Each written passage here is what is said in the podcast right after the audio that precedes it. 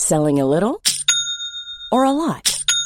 Shopify helps you do your thing however you cha-ching. Shopify is the global commerce platform that helps you sell at every stage of your business. From the launch your online shop stage to the first real life store stage, all the way to the did we just hit a million orders stage.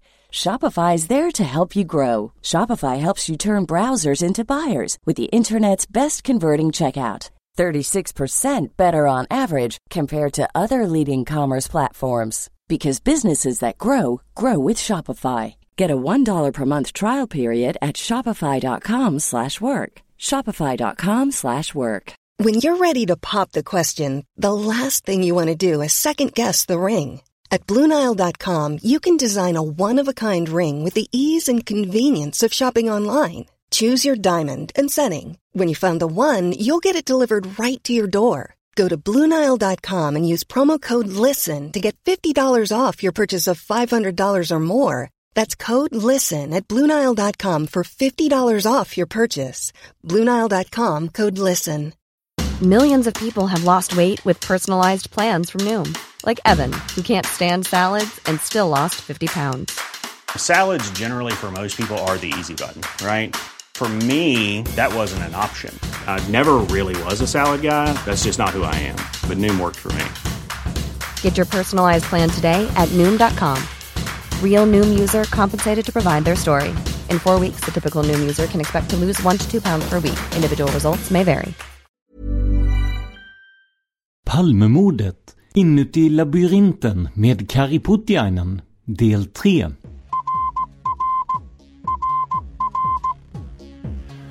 Sveriges statsminister Olof Palme är död. 90 000. Ja, det är mord på Sveavägen. Hörde de säger att det är Palme som är skjuten. Mordvapnet med säkerhet är en Smith Wesson, en revolver kaliber .357. Inte ett svar. Finns inte ett svar. För jag har inget. Och jag har inte varit Varför skulle jag Polisen söker en man i 35 till 40-årsåldern med mörkt hår och lång mörk rock. Välkomna till podden Palmemordet som även idag görs av Dan Hörning och mig, Tobias Henriksson på PRS Media. Den här podden sponsras av Maxulin. Maxulin är ett kosttillskott som hjälper män att vara män hela livet. Om du beställer Maxulin via maxulin.se palme så deltar du i en utlåtning av en Palmevandring där poddens skapare Dan Hörning är er guide.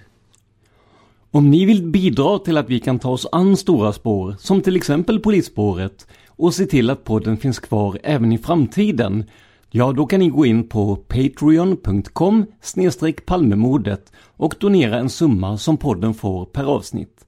Det är alltså patreon.com palmemordet.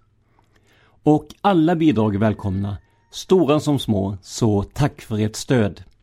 Idag ska vi fortsätta att prata med Kari Putiainen, en av författarna till boken Inuti labyrinten. Vi låter Dan få ordet från början. En fråga om boken. Mm. Eh, fanns det bitar som du inte tog med i boken? Så det fanns material som du skar bort och vad var det i så fall? Jag själv, det är ju därför, därför den växte. Jag, jag, jag skar väl inte bort något material själv som jag som jag liksom var insatt i själv. Men min, min lillebror, han, han, hans intresse, jag vet, han var väl intresserad men han skulle ha lagt in ett kapitel till, han hade blivit ännu tjockare. För att han hade liksom material som visade då på att för han hade ju då undersökt, det fanns en patrull eller, eller om det var det, det är inte bara patruller utan de har, de har ju ett sånt där på IM listan så fanns det liksom ett nummer inskrivet på en patrull som skulle ha varit ute då. Eh, och eh, jag tror, det, jag tror att det var om det var någon sorts om det, det kanske var någon, någon, på den tiden hade man ju sådana här stora om det var någon bara nummer i bilen eller, eller hur det var. Men en sån skulle då ha varit ute och när, när han hörde sig för om det där jag tror att den stod på e IM-listan. Det var, nu om jag kommer ihåg rätt, det här är ju länge sedan. Men den, den var alltså egentligen inte utlarmad. Men den stod ändå där på listan. Va? Och det här var en sak vi tänkte skriva om men det, eftersom han, det var hans research där som låg bakom och han, han hann inte. han hade annat att göra så att då tänkte jag, jag kan, jag kan inte sitta här och eftersom han, vi, nu måste vi liksom avsluta det här. Ja. Vi kan inte liksom hålla på i evigheter här och, eftersom han inte hade fått ändan ur vagnen där då. Så att eh, så då gav vi ut den. Det, det, det, är, det, är lite, det är en sån där bit som inte kom med där. Det var alltså en polispatrull som inte var tjänst som var ute och fick... Ja, ja. Ja, det låter Så formellt var den alltså inte ute då. Alltså han hade uppgift på att den, den inte var... Och hon, en, en av de här poliserna i... Som den här, vad heter hon, den här, den här kvinnliga polisen som förde protokoll tror jag. Form, i, I ledningscentralen. Hon, hon skulle ha sagt till juristkommissionen då att vi, vi, vi hade vi trodde att det var vår egen patrull som var först eller något sånt här. Eh, Så det är en lite mystisk eh, sak där som, som eh, vi inte har fått svar på. Och, och sen är det ju annat vi inte har fått svar på heller. Jag kan säga så här att eh, han ringde ju den här som mannen som de brukar kalla för skeva mannen.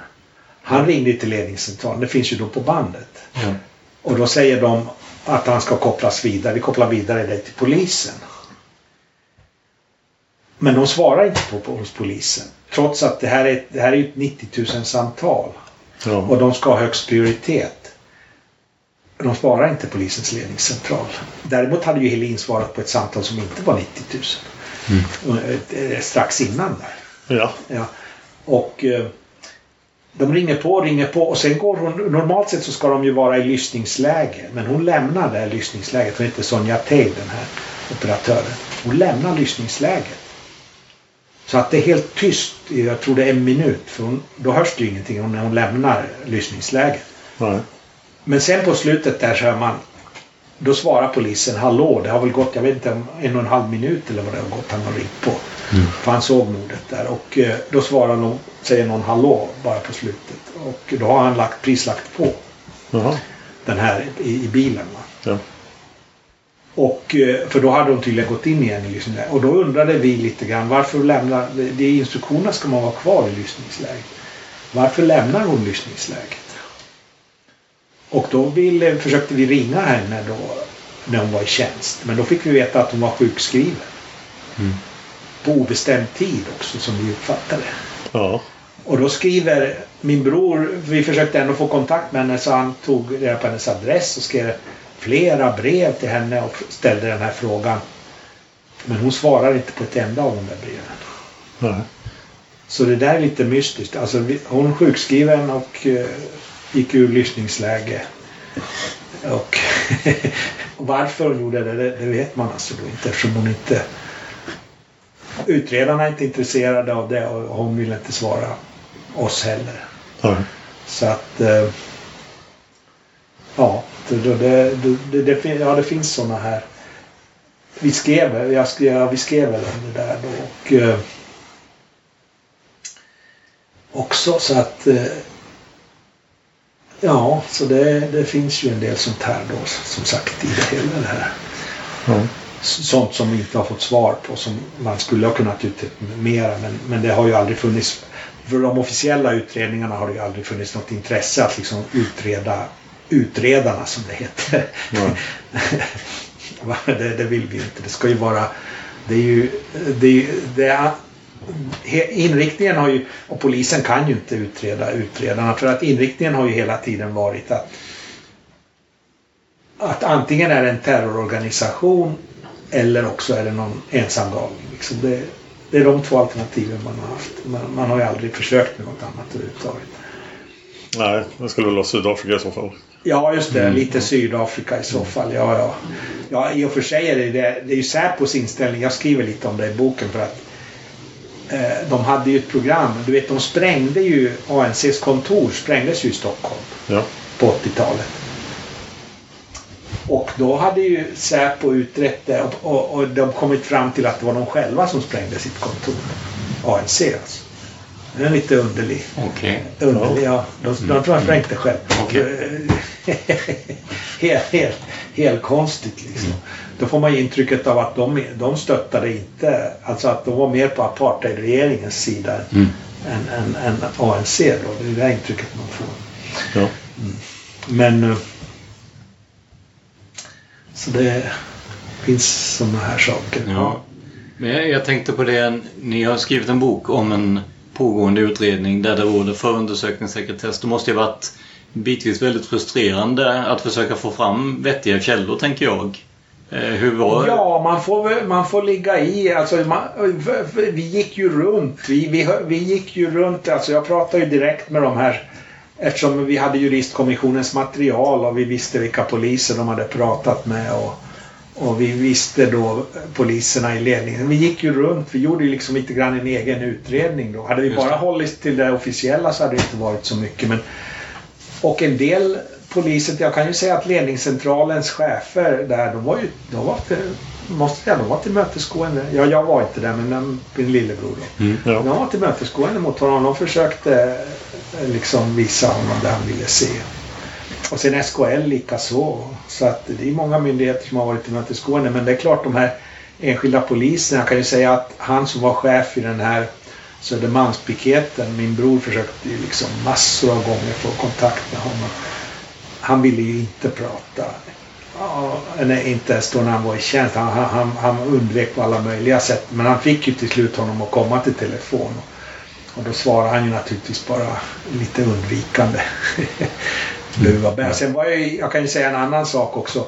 Hjälmroth var ju Säpo-chef. För Säpos agerande är ju lite märkligt där. De påstår ju att de inte var involverade alls.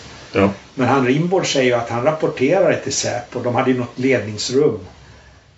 Att det var till Säpo han rapporterade då. Och eh, medan Säpo själva påstår att de var inte ett dugg, att Hjälmroth var där också. Han rapporterade till Säpo-chefen. Mm. Och jag skrev ju om det här, undrade lite om det här eh, till Hjälmroth då. Då när han, inte när han var Säpo-chef, sen blev han ju länspolismästare. Då när han var länspolismästare i Stockholm. Och eh, jag fick inget svar ifrån honom. Det kom ingenting. Jag väntade jag tror ett par veckor. Och så ringde jag då till Stockholmspolisen och undrade liksom om det var hans sekreterare eller någon som svarade. Så, ja, jag har skickat en förfrågan till honom. Mm. Eh, Länspolismästaren. Och jag undrar om den är diarieförd. Han behöver ju inte svara. om han inte, jag kan inte tvinga någon att svara. Men, men jag tänkte att den måste ju diarieföras, min, min fråga. Och då svarar hon Nej, det är inte diariefört. Okej. Och eh, jaha, det tyckte jag ju då var underligt. Men sen tror jag hon ringde tillbaka kort efter och sa Ja, ja, jo, nu, nu är det diariefört och länspolismästaren kommer att svara det också. Han kommer att skicka ett skriftligt svar. Det var när jag liksom stötte på. Annars tror jag han kanske hade struntat i det. Och, men hans svar var ju om det här då med det här, den här mordnatten där. Och hans svar var ju så här skickligt utformat så att man inte kunde dra några slutsatser. Han skriver att ja, Rimborn kanske har rätt. Men det stämmer inte med min minnesbild och, och sånt här. Va? Så är lite svävande. Jaha. Så man kan liksom gå... Han gick i båda riktningarna i det där svaret. Jag kan ju inte säga att han har fel men samtidigt så stämmer det inte med det jag och erinrar mig och så vidare. Va? Så att, ja, så att liksom ett, ett svar av den sorten var ju utformat. Då. Mm. Jag har redovisat det där i boken också, hans svar. Är det något av, någon av frågorna i boken som du känner har blivit besvarad sedan boken kom ut?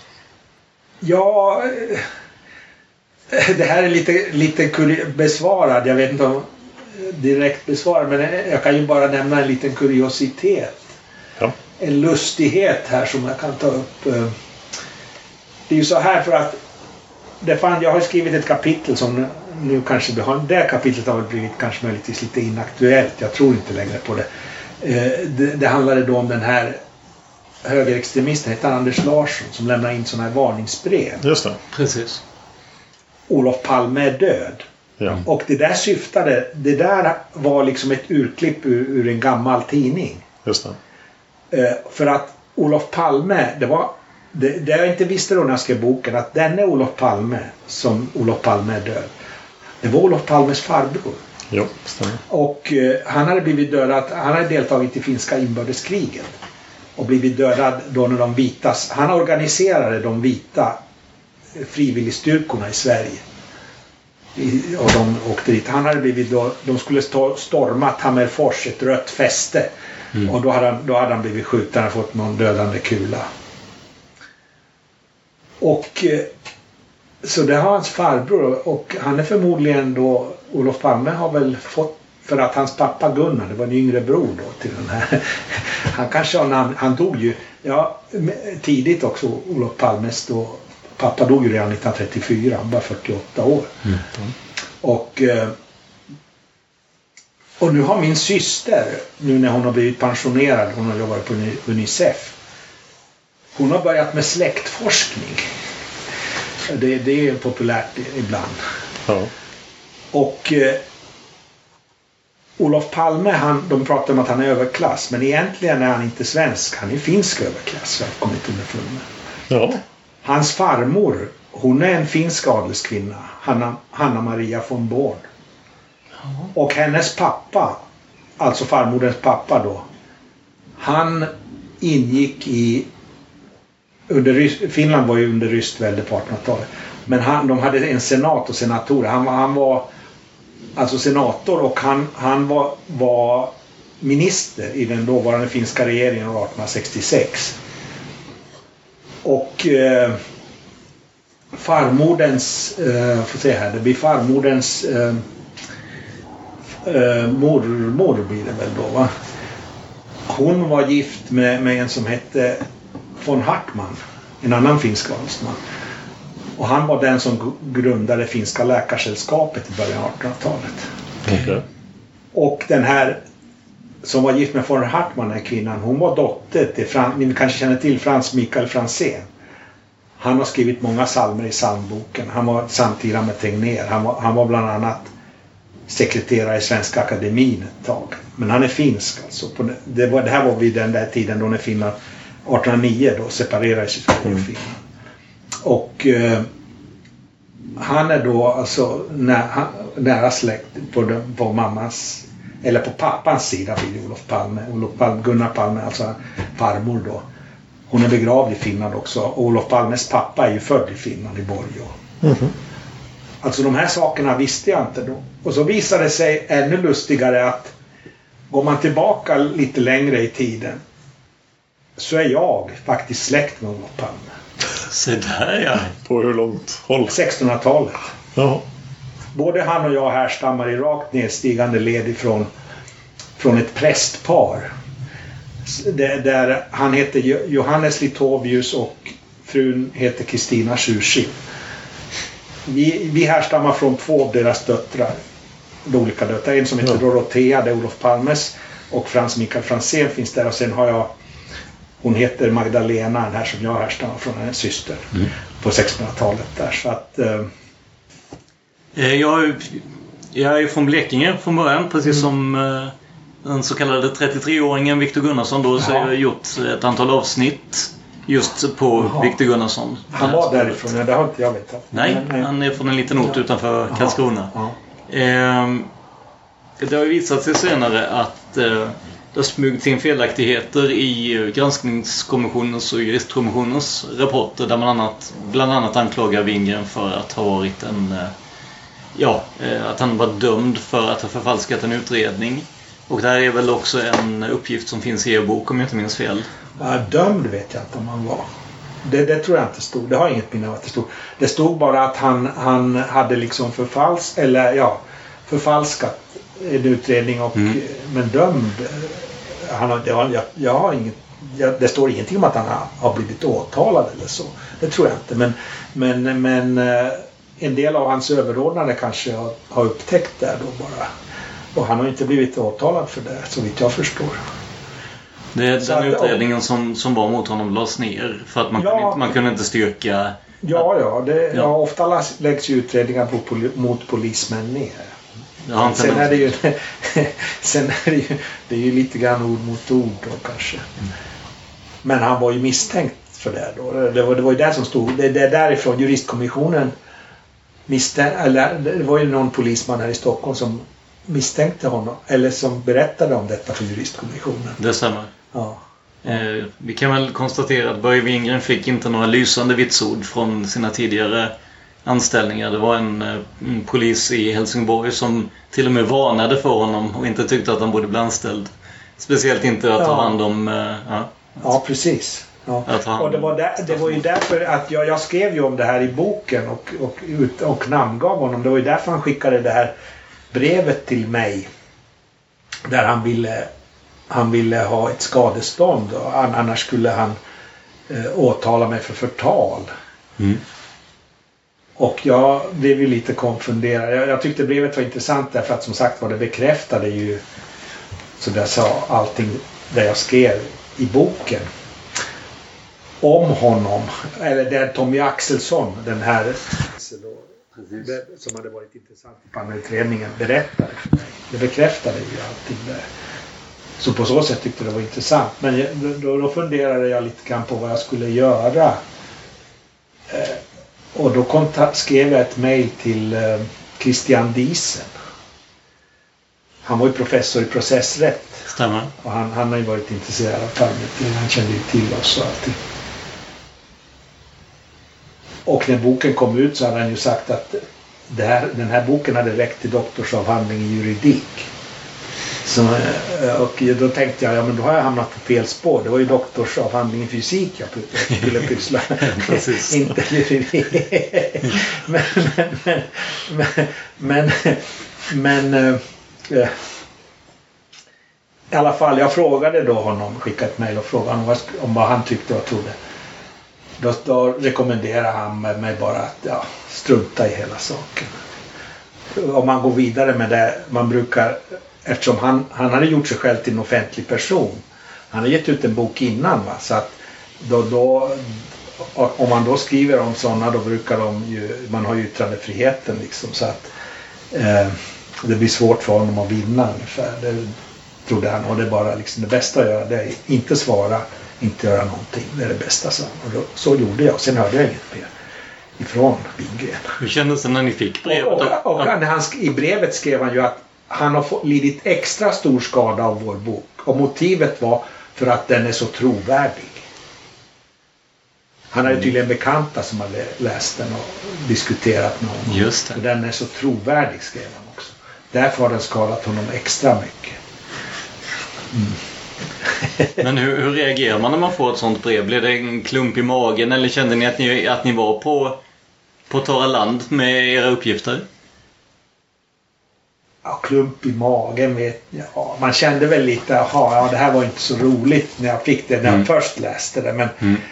men eh, sen, men sen eh, liksom I början kanske man kände att det här är inte så kul men det tog kanske några dagar och så liksom struntar man bara med Särskilt efter Diesens, Diesens liksom förslag där mm. hur jag skulle göra. Så att jag bara lät det vara. Jag, jag kände, jag tänkte inte något speciellt på det sen. Mer än kanske någon, någon två, under den första, eller de två första dagarna möjligtvis lite grann sådär. Men, Eh, vid det tillfället kände ni till att Arbetarbladet hade dömts för um, tryckfrihetsbrott mot just Wingren och blivit skyldiga att betala skadestånd till honom? Arbetarbladet? Uppe i uh, Luleå tror jag det var. Nej, det kände jag inte alls till. När, när, det här var 2003 om jag minns rätt jag fick det här brevet. Jag vet inte när, när Arbetarbladet... Uh... Ja, det, var betydligt, det var betydligt tidigare. Det måste varit... 90-tal i alla fall. Ja, men det, det kanske är lite problem på så sätt för att han hade ju själv kommit ut med en bok. Va? Mm. Det här var ju långt efter det och då kan man ju hävda att jaha, man får, han får alltså det, det vi kritiserar i princip det är ju då hans den där boken eh, på mm. sätt och vis. Mm. Och det skulle ju då betyda att om de dömde oss på något sätt för förtal, då skulle det betyda att man får inte kritisera honom då. Va? Eller hans bok. Det är inte, alltså jag menar, det, det är lite absurt. Så ja, ja vi, det hände inget mer. Jag, jag, jag, vänt, jag, jag uteslöt ju inte att han skulle försöka göra något mer men han gjorde inte något mer. Eh, Aftonbladet var ju, hade ju också återgett uppgifter ur granskningskommissionen eh, och eh, som, som Börje Wingen påstår var felaktiga. Han stämde dem. Aftonbladet vann för att eh, uppgifterna var eh, så pass noga kollade som de kunde bli. De hade ju fått uppgifterna från en statlig utredning att de inte skulle Ja, kunna det, dömas var, för det är brott. mina uppgi- uppgifter också. Precis, precis. De är från en statlig Så att jag menar att ni- I stort sett allt. Ja, alltså hade ni Och sen hade jag ju uppgifter då i och för sig från den här Tommy Axelsson utöver Mm. där. Va? Eh, så att... Eh, Vi kan Ja. konstatera... men, men det här att, att han hade blivit... Eh, att han hade gjort fel i en utredning tidigare. Det var ju, det var ju alltså från en offentlig... Det var ju de här juristkommissionens papper. Som var, som var släppta. Så även om det hade blivit en förhandling så hade risken att ni skulle bli dömda varit väldigt liten om man ser vad som hände med Aftonbladet, tänker jag. Ja, det var väl... Jag vet inte, vet, när, när hände det här med Aftonbladet? Det vet inte jag. För att det här var 2003. Ungefär om jag minns rätt. Det var där någonstans som man skickade det här brevet till mig. Ja, det måste ha hänt innan. Ja. 2001 tror jag för mig, men... eh, Ja. Så det här är nog, har nog varit efter. Det här kanske var bara en grej han försökte med. Han, han kanske, när Aftonbladet, då hade han ju haft ännu mer emot sig. Om, om Aftonbladet, Aftonbladet hade haft några uppgifter som gick på samma linje och han, de hade blivit frikända. Då blir det ju ännu mera, ännu svårare för honom hade det blivit att vinna det här. Absolut. Så att... Eh, nej, men han, han, han kanske insåg det själv också. Det kanske bara var en rövare han tog när han skrev det här brevet. Mm, Aftonbladets publicering var den 28 februari 2001. Ja, det här är efter. Det, det här är eh, kanske... Ja, om jag minns rätt så är det 2003 det handlar om. Mm. Ett par år efter. Och de har skrivit eh, så här. När det gäller 33-åringen tilldelades polisinspektör BW, alltså Wingren, en central roll. Han hade enligt GK, granskningskommissionen, dömts för misshandel och urkundsförfalskning i samband med tjänsten. Det var det som Börje Wingren tyckte var felaktigt och därmed... Men så, ja, men det, så hade inte jag skrivit. Jag Nej. ingenting om urkundsförfalskning. Nej, Så nej. att, att, han, att han skulle... Det var mera diffust det jag skrev att han hade manipulerat en utredning. Alltså, Mm. Och det var en Linder, en polischef, som kom med de uppgifterna till juristkommissionen. Så att jag hade inte några sådana sådär... Så där, det hade, där skulle han haft ett svagare fall då. För mitt var mycket mer diffust det jag skriver i boken om honom. Man kan ju tänka sig att, att eh, han tog en rövare helt enkelt. Ja, det är det jag misstänker. Han, han gick ju inte vidare med det. Nej, kan vi lämna Wingen? Vi lämnar Wingren. Eh, tillbaks till mordet. Eh, vittnet Lars. Som är på Luntmakargatan. Eh, när Planning for your next trip? Elevate your travel style with Quince. Quince has all the jet setting essentials you'll want for your next getaway, like European linen, premium luggage options, buttery soft Italian leather bags, and so much more. And is all priced at 50 to 80% less than similar brands. Plus, Quince only works with factories that use safe and ethical manufacturing practices. Pack your bags with high-quality essentials you'll be wearing for vacations to come with Quince. Go to quince.com slash pack for free shipping and 365-day returns. I'm Sandra, and I'm just the professional your small business was looking for. But you didn't hire me because you didn't use LinkedIn jobs. LinkedIn has professionals you can't find anywhere else, including those who aren't actively looking for a new job but might be open to the perfect role, like me. In a given month, over 70% of LinkedIn users don't visit other leading job sites. So if you're not looking on LinkedIn, you'll miss out on great candidates like Sandra. Start hiring professionals like a professional. Post your free job on linkedin.com/people today. Quality sleep is essential. That's why the Sleep Number Smart Bed is designed for your ever evolving sleep needs. Need a bed that's firmer or softer on either side? Helps you sleep at a comfortable temperature? Sleep Number Smart Beds let you individualize your comfort so you sleep better together. JD Power ranks Sleep Number number 1 in customer satisfaction with mattresses purchased in-store. And now save 40% on the Sleep Number limited edition Smart Bed for a limited time. For JD Power 2023 award information, visit jdpower.com/awards. Only at Sleep Number stores or sleepnumber.com. är räknade på tiderna för polisens ankomst. Mm. Har ni funderat över hur länge vittnet Lars väntar innan han Ja, får just det. Vi funderade ju på det här för att det här var ju den första grejen där med Borgnäs. Och jag kom ju fram till att eh, det inte höll. Alltså det Borgnäs sa. Man, man kunde inte dra den slutsatsen att, Vad var det som inte höll? Dal, att Dalsgård har varit där innan larmet. Ja. Det var det jag kom fram till. Liksom, det, fa- alltså det, blev, man, man kan ju, det beror, för det berodde på så många faktorer. Man kunde inte påstå med tvärsäkerhet att det var så. För man vet inte hur länge vittnet Lars stod där nere och sen provade vi att gå upp för de där trapporna. Min, vi mätte tiden. Det tog 64 sekunder och då gick han väl inte riktigt... Min bror mätte det och han gick inte så sakta då. Nej. Utan, så att där tar det ju över en minut. Och, eh, och sen hur länge har han stått där nere? Och sen måste man ju räkna den tiden. Det är ju 80 meter tror jag fram till trapporna. Och Ja. mördaren sprang ju inte som någon sprinter eh, direkt. Även om jag kan säga att, att eh,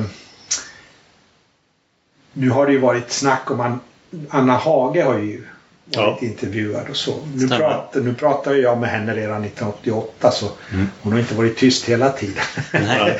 och och, och, och, och det, det som slår mig eh, Alltså jag träffade henne i, ja, inte bara via telefon utan pers personligen då, på en restaurang i Södertälje, för hon är från Södertälje.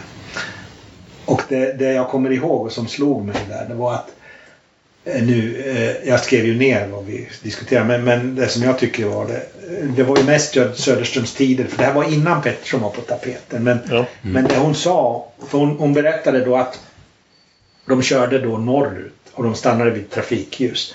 Och då såg hon i ögonvrån liksom en man som blåste omkull. Va? Hon uppfattade det som han blåste omkull. Och då gick hon ur bilen och sen hade hon en väninna som satt bredvid henne. Och de gick båda ur bilen. Och den här, den här väninnan pratade med telefon. Men, men eh, också vid den här tiden. Men, och eh, hon sa själv att hon var först. Hon kom, var den första som kom fram. Men det finns en till som heter Stefan Glans, en byggarbetare. Han, han, jag pratade, vi pratade med honom också. Han, han påstår att han var först. Alltså att han, men de var ju nästan samtidigt där. Ja. Och han gav, den här Glans gav honom eh, sån här eh, konstgjord andning tror jag. Och hon körde med hjärtmassage. Precis. Och försökte uppliva. Men det, det hon säger då, det, det sa som liksom jag tycker nu efter, i efterhand har tyckt, jag har tänkt på det ofta och tyckt att det är väldigt svårt. Hon sa att man såg att det inte var en ung grabb som sprang va, in i gränden. För unga grabbar springer sprättigt sa hon. Det var hennes uppfattning. Ut, och, men den här mannen, han sprang in i gränden mjukt som en panter. Hon använde precis de här orden. Mjukt som en panter. Alltså. Och det kan man ju fråga hur väl stämmer det på Pettersson? och det här var innan långt. Det var ett, ungefär nästan ett halvår innan Pettersson var på tapeten. Jag pratade med henne. Ja. Så att... Eh, eh, ja, och eh, vittnet Lars då. Honom har vi inte pratat med va? Nej. Alls. Eh, Försökte ni någonsin prata med honom? Eller? nej, vi, vi har, jag tror inte vi ens försökt prata med honom. Nej. Vi tyckte väl inte... Ja, ja, det var mera det här med poliserna. Och sen kom vi ju fram till att han... Och det är inte riktigt meningsfullt heller. För han vet väl inte själv. Och det här var ju då kanske mer än ett år, kanske två år efter mordet. Det är ju svårt att uppskatta hur länge man har tvekat. Nere där nere liksom efteråt. Jag kan ju säga så här att vi försökte ju uppskatta hur länge ambulanserna hade varit på brottsplatsen. Och ambulanspersonalen själva säger att vi var där 3-4 minuter. Medans då de, vi pratade, och det är den enda som den här granskningskommissionen, alltså de har gjort, tycker jag, vi har gjort ett bättre jobb, de har gjort ett dåligt jobb. De har bara pratat med ambulanspersonalen. Och det är bara uppskattningar. Men alltså, när jag pratade med Karin Johansson som kom dit med, tillsammans med, med, med Anna Hage. Ja. Hon påstår att de var där väldigt kort tid säger hon. En minut högst. Och, eh, och hon är ju i en annan position. Hon iakttar ju dem då. Och, och Anna Hage sa inte heller att de var där någon lång tid. Eh, Så att eh, så ja, vi försökte sammanställa. Det blev en minut till tre, fyra. Alltså olika vittnesuppgifter. Medan granskningskommissionen då drar slutsatsen att det vi påstår kan ju inte stämma för att de var där i tre fyra minuter. Jag menar det är ju det är ju, det är ju helt subjektivt. Där de, Mm. där de. Om, om Karin Johansson har rätt så var de bara där en minut. De, de liksom jobbade fort.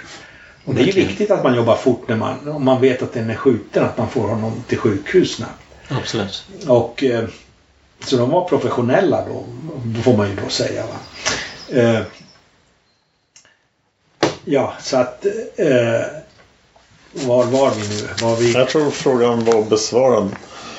Eh, tror du att eh, mordet går lösa? Nej. Det tror jag inte. Det har jag aldrig trott. Nej. Ja, vi skrev inte, som jag sa, ja, så skrev vi ju inte boken heller för att vi, vi tänkte lösa mordet utan vi ville vi ville ta upp de här frågetecknen. Det, det, det tror jag det är det längsta en sån här privatperson kan komma i ett sånt här? Att det, när det fanns frågetecken. Det är en sak om det inte finns någonting, inga frågetecken. Då finns det väl ingen anledning att diskutera. Och det trodde ju vi från början som jag sa, under det första året. Mm. Tänkte vi, här kommer det inte att finnas något att diskutera eller frågetecken. Det här sköter polisen. Men sen märkte vi att det kom upp massor av frågetecken kring bandet till exempel och, och så vidare. Va? Så att, eh, och nu, nu tappar jag kanske lite tråden här för att vid Gills undersökning visade att det, det fanns inte något klick på den här kopian. Och då kunde man ju tro att, alltså det var ju 2350 klick och det var det bandet som var igång mordnatten och det fanns inte på polisens kopia. Då kan man ju misstänka, har det en förfalskning? Och som jag sa då, då, då, då hittade de, Karlsson kom ju på att jaha, vi har ju originalbandet. Men, men hur, hur kunde det sig att, kom det sig då att var Vigils analys fel? Men det visade sig att den inte var fel egentligen. Utan det var då att det här klicket inte förekom på polisens bandkopia. Det berodde på att den var så dålig kvalitet. Okej. Det var Så där- klicket det var, hördes det, det var därför det inte hördes, det klicket. Jaha. Den var så, av så dålig kvalitet. Alltså, det bandet vi hade fått. Mm. Mm. Deras, eh, det var ett kassettband bara. Mm. Ja, man minns hur de Så hade att, dålig så att det är därför så hördes inte det klicket. Men, men det, det var ju bra att det ledde ju då till att originalbandet plötsligt kom fram. Va? De här, den, här, den här diskussionen. Som jag berättade då. SKL gjorde och de gjorde en korrekt utredning kring det. Då. Och vi fick, väl, vi fick då ett band, ett kassettband där Fröken Ur var i en kanal va, också. Från SKL. Har jag för mig. Och det bandet har jag någonstans men jag vet inte just nu var. Men, men någonstans finns det här i det här huset. Men för att hänga på Dans fråga där. Så att de största anledningarna till att du inte tror att mordet kommer lösas det är att det finns för många frågetecken fortfarande då eller? Eller vad, är det, vad, vad bygger du på att, in- att du tror att jag, det inte kommer jag tror lösas? ju att, du vet det finns ju, det är ju så här att jag pratade ju om den här norske statssekreteraren Mm. som ville att jag skulle att vi skulle tillsammans skriva en ny bok och det här med Stay Behind. Du vet, Stay Behind har inte alls utretts. Nej. Och är det så att det finns någonting, låt oss säga, jag, min misstanke är ju att då, som jag inte kan bevisa, självklart. Men, men eh, ja, jag, jag antyder lite grann i boken också att, att, att eh, jag misstänker att, att eh, ja, stay behind, att det, att det ytterst är, att det är folk i, i, i där som ligger bakom. Och det betyder ju då att det betyder i verkligheten då att det aldrig kommer att kunna lösas helt enkelt. För att det kommer inte att finnas några bevis. Bevisning nu är särskilt inte nu längre och eh, det här Stay Behind, det är ju, som Inga-Britt Ahlenius sa, de här granskningskommissionerna granskar ju inte det överhuvudtaget. Nej. Och, eh, så det, och, det, och man kan ju aldrig komma till den slutsatsen för det, det skulle ju betyda då att, att, staten på något sätt i någon mening då var inblandad i det här. Va? Och den slutsatsen kan man ju inte komma till. Sverige är ju en demokrati som sagt. Va? Här, här, är allt, den genomly här genomlyses allt och allt är solklart. I Sverige och överhuvudtaget i väst. Va? Så att man kan aldrig komma till någon. Så därför kommer det ju aldrig att lösas. Kom den norska Det, det kommer ju, det, det man, I den meningen kan det ju lösas som Christer Pettersson då. Eller nu det här med, med den här Engström som jag inte tror ett dugg på. Va? Den historien. Också. Ja, utveckla gärna det. Vad- Ja, du vet, här har vi en man som är död. Han har varit bekant i utredningen ända från dag ett. Han, han har varit välkänd. Han har känt till honom. På li- hela den utredningen har han varit välkänd i. Mm. Men, menar de då nu att han plötsligt, att man inte då eh, förstod att han kunde vara inblandad. Alltså jag har ju sett honom, jag har inte ens skrivit ett ord om honom tror jag i boken. Nej, det, Och, det eh, därför att jag trodde precis som, som eh, utredarna gjorde i början att han är mytoman. Ja. Helt enkelt. Och sen särskilt, och, vad har man för bevis? Ja, han har, han har en vän som, som har, vapen. Det bevisar väl ingenting? jag har en vän som har vapen. En vapenintresserad. Jag tycker inte det bevisar någonting. Och sen hustrun. Han borde, hustrun borde väl veta någonting kan man tycka nu, särskilt nu. Och hon menar ju på att det, det är helt befängda sak, påståenden om att han på något sätt, han, han skulle inte, han har antytt på något sätt åt henne då om, om han var inblandad. Och sen är det ju det här också, som jag sa, han sprang in mjukt som en panter i gränden som Anna Hage sa. Det, det går ju inte riktigt ihop med den här Stig Engström. Han var ju då över 50 och, och springer snabbt. Springer han snabbt. Men han var jag över skulle 50. nog inte betrakta honom som han. Han springer som en 35-åring utan tvivel. Som är bra på att springa. Han gör faktiskt det. Ja, han gör det. Han springer fantastiskt bra. ja. Jag kan visa videon senare. Ja. Jaha, ja. Men, men jag, jag har Men det är, Ja, det är inte så mycket panter över honom tycker jag. Nej. Nej. Mer som en, mjukt, säger hon ju också. ja, det här är mer som en noshörning. Jaha, ja, ja. Det, det stämmer inte då riktigt på det Anna Hage som sa. Han springer, sprang in i gränden mjukt som en panter. Det, det stämmer ju mycket mer på en vältränad person då. Eh, och det var han ju inte. Han var över 50 när det hände. Och så jag har bara sett bilder på honom i tidningarna. Han verkar ju vara Han ganska... Han verkar vara nästan springa. lika tjock som jag är numera. Men... men så att... Ja, det har lite svårt att tro då. Men vad är din uppfattning om Stig Engström? Alltså, vad, vad, händer, Ja, så, vad gör han? jag sa, jag tror han är mytoman, precis som utredaren. Tror han inte är på platsen? Jo, han kan ju ha kommit tillbaka sen. Jag vet Ja. inte på något sätt. Han, han, han, han, har lämnat Skandiahuset. Ja. Och sen har han väl... Han kan mycket väl ha varit där kommit tillbaka men han har inte varit... Han påstår ju att han höll på med en massa... De, de här sakerna som Glans och Hage säger att de gjorde. Ja. Precis. Och, det, det, och, och eh, Anna Hage sa ingenting om att det skulle ha funnits någon, någon man som skulle ha trängt sig på och velat ta över hennes, Nej. hennes insats och inte Glans heller. Så att det är ju helt klart inte sant i så fall. Det är hans, den saken han säger. Ja. Och det, och det har ju, eh, de har ju sett utredarna också att de, det de andra personer på, som har varit på brottsplatsen säger stämmer inte med, med det han säger. Då, va? så att då har de ju, då avfärdar de ju honom och jag, jag tror ju precis på samma sätt. Jag vet inte, de här journalisterna på Filter, jag tycker ju de, de har, särskilt då, jag har ju beställt den här boken Björnen kommer. Där har de gjort en bra insats men, men, men det här att de för, för fram den här Engström, det, det är ungefär som att här har vi två journalister som eh, 20 år efter mordet börjar titta på det här och de upptäcker saker som 300 poliser som har hållit på ett årtionde med det inte har kunnat se. Va? Med en man som har varit känd. Va? Så att redan det gör ju det osannolikt. Alltså att de plötsligt skulle lösa det här. Alltså jag, som jag själv säger, jag har aldrig trott att jag kan lösa det. Jag har aldrig haft den uppfattningen. Men tror du att det är, han är Palmeutredningens huvudspår nu? Som Filter påstår. Det kanske han är, jag vet Det kan jag ju inte veta men, men då, då är de ju ute och då far de ju... Hur ska de kunna åtala honom? De, har ju ingenting. de inte, de, har ju inget. Han är död. Det finns ju ingenting på honom. Jag menar, jag, jag ser inte hur, hur han kan vara ett huvud... Mannen är död och det finns... Och, och Lisbeth Palme till exempel har bundit sig för Pettersson. Jag var förvånad över hur snabbt vissa var beredda att byta fot. Sådana som säger ja det är Pettersson. Nu, nu plötsligt uteslöt de, uteslöt de inte att det, det är Engström. Eh, Ja. Ja, ja, ja, eh, och de säger vi, vi tror, alltså Lisbeth tror vi på. Men då betyder det plötsligt, nu tror vi inte längre på Lisbeth om det han, han liknar ju inte Pettersson ett dugg. Lisbeth har ju, har ju pekat ut Pettersson. Så att hon Mm. är ju bränd på det sättet. Hur kan man bara byta fot så som många gör? Det, det förstår jag inte heller. Nej. Eh, och det är möjligt att han är huvudspår men, men då, som jag menar att min uppfattning är ju att den här utredningen har aldrig någonsin var, var ens varit i närheten av att lösa det här mordet. Och det tycker jag ju då manar till eftertanke. Det, då, då kan man ju anknyta till det här jag sa om Stay Behind. Då. Eh, det, det. om de ligger bakom så kommer ju en utredning aldrig att liksom komma någon vart. Ja. Och, och eh, Holmers agerande är ju, är ju väldigt konstigt också. Han liksom, jag skriver ju om det. Först kör han på en ensamme galningen. Stenhårt alltså. Mm. Och det är ju, det, det är ju den här, här som Tommy Axelsson kommer in. Det var, det var, alltså jag, tror, jag kan säga så här att jag trodde ju inte på... Jag var ju lärare på Hall då. Va? Undervisare i matte och han, han, han började i skolan där. Och, uh, han berättade att han sa vid något tillfälle han själv att ja, jag var intressant i Palmeutredningen.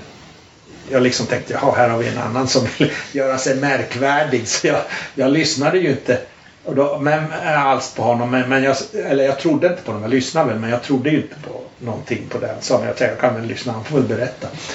Och då frågade jag honom hur då intressant? Ja, och då började han prata om Ture Nässén. Mm. Ja.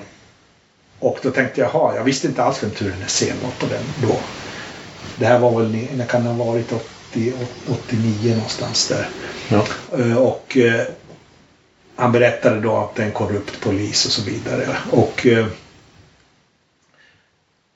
och på vilket, då undrar jag på vilket sätt är han korrupt? Jo, han tar parti då i sådana här, när det är uppgörelser i undre världen så tar han parti för en sida. Och, och så vidare. Sen frågar Gösta Söderström också om honom. Om hur, hur var det inom Gösta Söderström var ju poliskommissarie.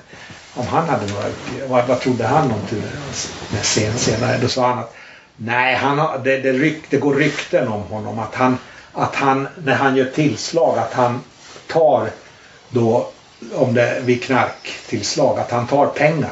Pengar som man hittar i, om man hittar pengar i en lägenhet eller tillslag. Då tar han dem själv. Va? Ja. Mm. Och eh, det var bara så. Just, men han, han sa att det ryktesvis att det går sådana rykten om honom. Men sen tyckte jag att Axelsson blev intressant för att i början av 89, 88 var det ju de tog Pettersson. Och sen står det i tidningarna 89 att Ture Nässén, det är han som är pappa till Pettersson-spåret. Och flera månader innan hade ju då den här Axelsson pratat med mig om Nässén. Så då tänkte jag, men det ligger ju nog någonting i det här som Axelsson berättar. Och eh, då blev jag mer, då blev jag mer intresserad. Jag blev, eh, mitt intresse väcktes lite där då för honom och, och, ville, och, och ja, pratade med honom ganska mycket. Då när vi hade lektioner. Va? och eh, jag nämnde honom till Borgnäs också. Då, va? Att, att det fanns en sån här på Hall. Mm. Som ah, liksom av eh, turen Nässén hade varit inblandad med honom. Och då var Borgnäs intresserad av att göra ett program med, med den här Axelsson. Och eh, då, då sa jag jag ska framföra det till honom.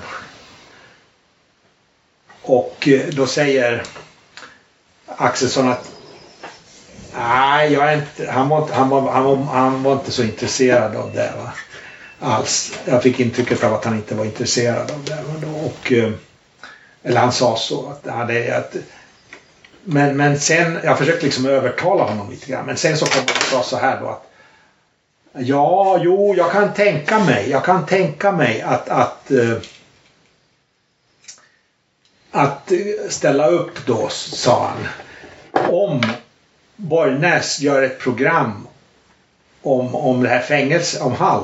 Alltså, de hade, de hade, de här intagna där, vet, de var inte nöjda med maten riktigt, fängelsematen. Så de köpte, en del jobbade i en verkstad och fick lite betalt. Va? De hade ju gratis husrum och mat så de fick inte full, full lön Nej. i verkstaden. Alltså man fick inga pengar om man gick i skolan men i verkstaden om man var där. Så att, annars skulle ju alla gått i skolan. Ja. men, men, men då fick man lite. Och med de pengarna så köpte de sån här eh, biff och sånt som de själva tillagade. Okay. Och det här ville chefen där då ställa in det här, det här att de själva köpte in biff och lagade. Han ville ställa in hela den här. Och då, menar, då sa Axelsson så här att Ja, om, om Borgnäs gör ett reportage om detta, liksom, han tyckte de var felbehandlade, orättvis, felaktigt behandlade, då kan han tänka sig att ställa upp en intervju i, med Borgnäs också. Mm. Och det här framförde jag till Borgnäs. Och då säger Borgnäs Ja, ja, vi har ju gjort fängelsereportage tidigare. Det kan vi ju göra. vi kan ju göra ett fängelsereportage. Ja. Och då sa jag okej, okay, ja, då framför jag det här till Axelsson då. Men då, då, då, då sa Axelsson, nej jag har pratat med min advokat sa till dig då. Och advokaten avråder mig. Jag har liksom inget att vinna på detta. Skulle advokaten ha sagt till honom. Så då ställer jag inte upp på det. Då. Inte ens där då. Så att eh, det, det föll där på, på, så sätt. Så att jag blev väl den enda som... Och han, han hävdade ju också att du vet de, de här kulorna som de hittade. Ja. Det, det sa han. Han berättade ingenting om, om de här turerna med Nässén. Men, men det här med kulorna har jag sett honom på TV då vid något tillfälle. och sagt att det, det var nog mina kulor de hittade. Och då menade han på att han, då han hade haft en nyårsfest tidigare. Eh, det var, väl nyåret 86 då. Det här var ju lite två månader senare. Och då skulle han, han hade ju en Magnum-revolver. Mm. Så att det var väldigt nära, det var nära ögat som jag skriver i boken för 33-åringen. Han hade, och den här revolvern provsköts ju. Och den här kunde inte uteslutas. Alltså man kunde inte bevisa att den direkt var, men inte uteslutas heller. Och han hade skjutit, han berättade då att han hade öppnat fönstret på nyårsnatten och skjutit två skott i luften. Och de kommer ju ner någonstans. Och då menar han på att, att det var de kulorna som de hade hittat. De hade ramlat ner. Han kanske hade haft den där sortens ammunition. Hade han den sortens ammunition verkligen? Ja, han, Ja, han, han skulle väl inte ha sagt att det var mina kulor om han inte hade haft den sortens am ammunition. Va? Nej. Och nu, nu tror jag kanske inte att det var hans kulor. Men, men det, det var en sån här tes som man körde. Han, som han hade tagit upp på TV. Var bodde han någonstans? Han bodde, ja då bodde han ju där var han när jag pratade med men när han sköt på nyåret? Ja, han, han påstår att han hade någon sorts paradlägenhet i Vasastan någonstans. Eller ja. Så han skjuter från Odengatan typ?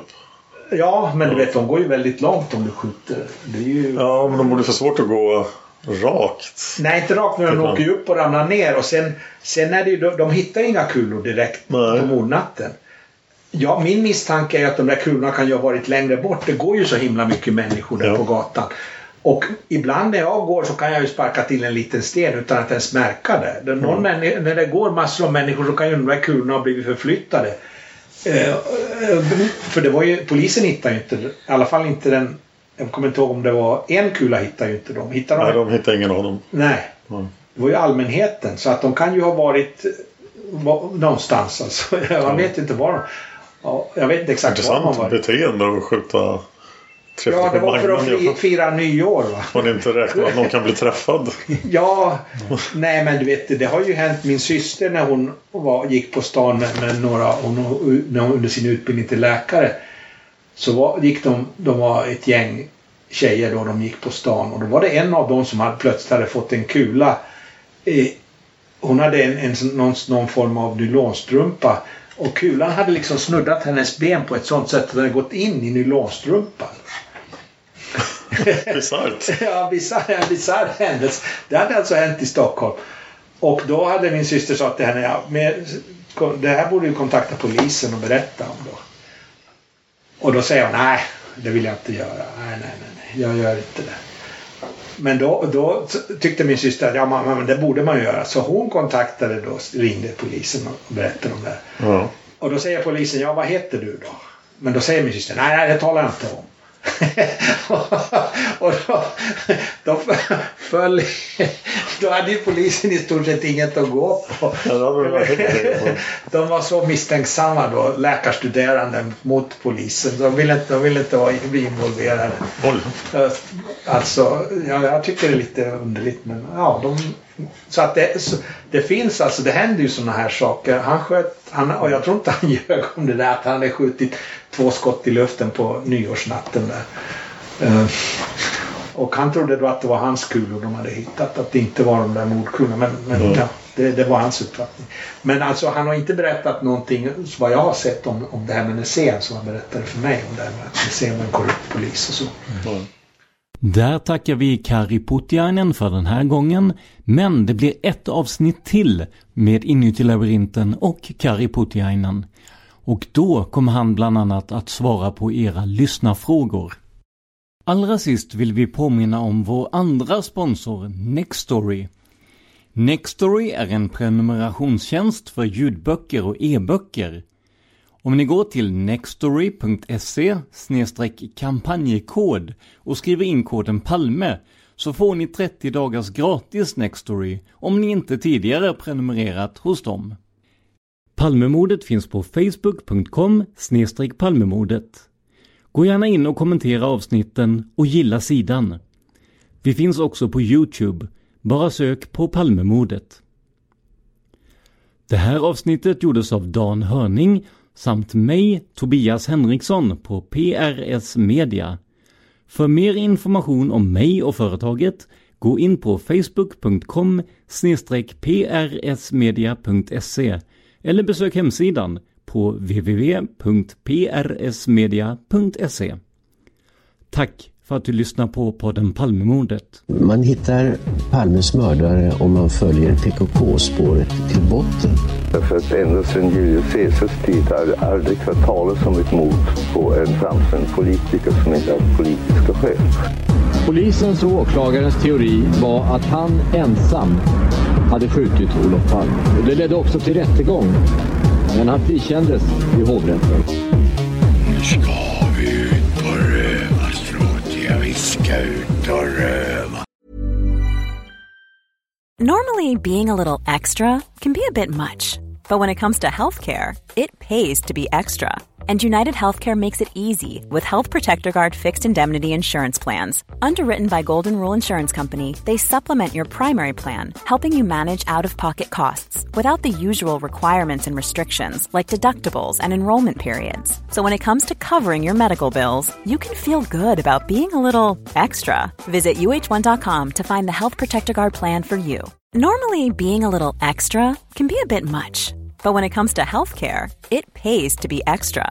And United Healthcare makes it easy with Health Protector Guard fixed indemnity insurance plans. Underwritten by Golden Rule Insurance Company, they supplement your primary plan, helping you manage out of pocket costs without the usual requirements and restrictions like deductibles and enrollment periods. So when it comes to covering your medical bills, you can feel good about being a little extra. Visit uh1.com to find the Health Protector Guard plan for you. Even when we're on a budget, we still deserve nice things. Quince is a place to scoop up stunning high-end goods for 50 to 80% less than similar brands. They have buttery soft cashmere sweaters starting at $50, luxurious Italian leather bags, and so much more. Plus, Quince only works with factories that use safe, ethical, and responsible manufacturing. Get the high-end goods you'll love without the high price tag with Quince. Go to quince.com/style for free shipping and 365-day returns.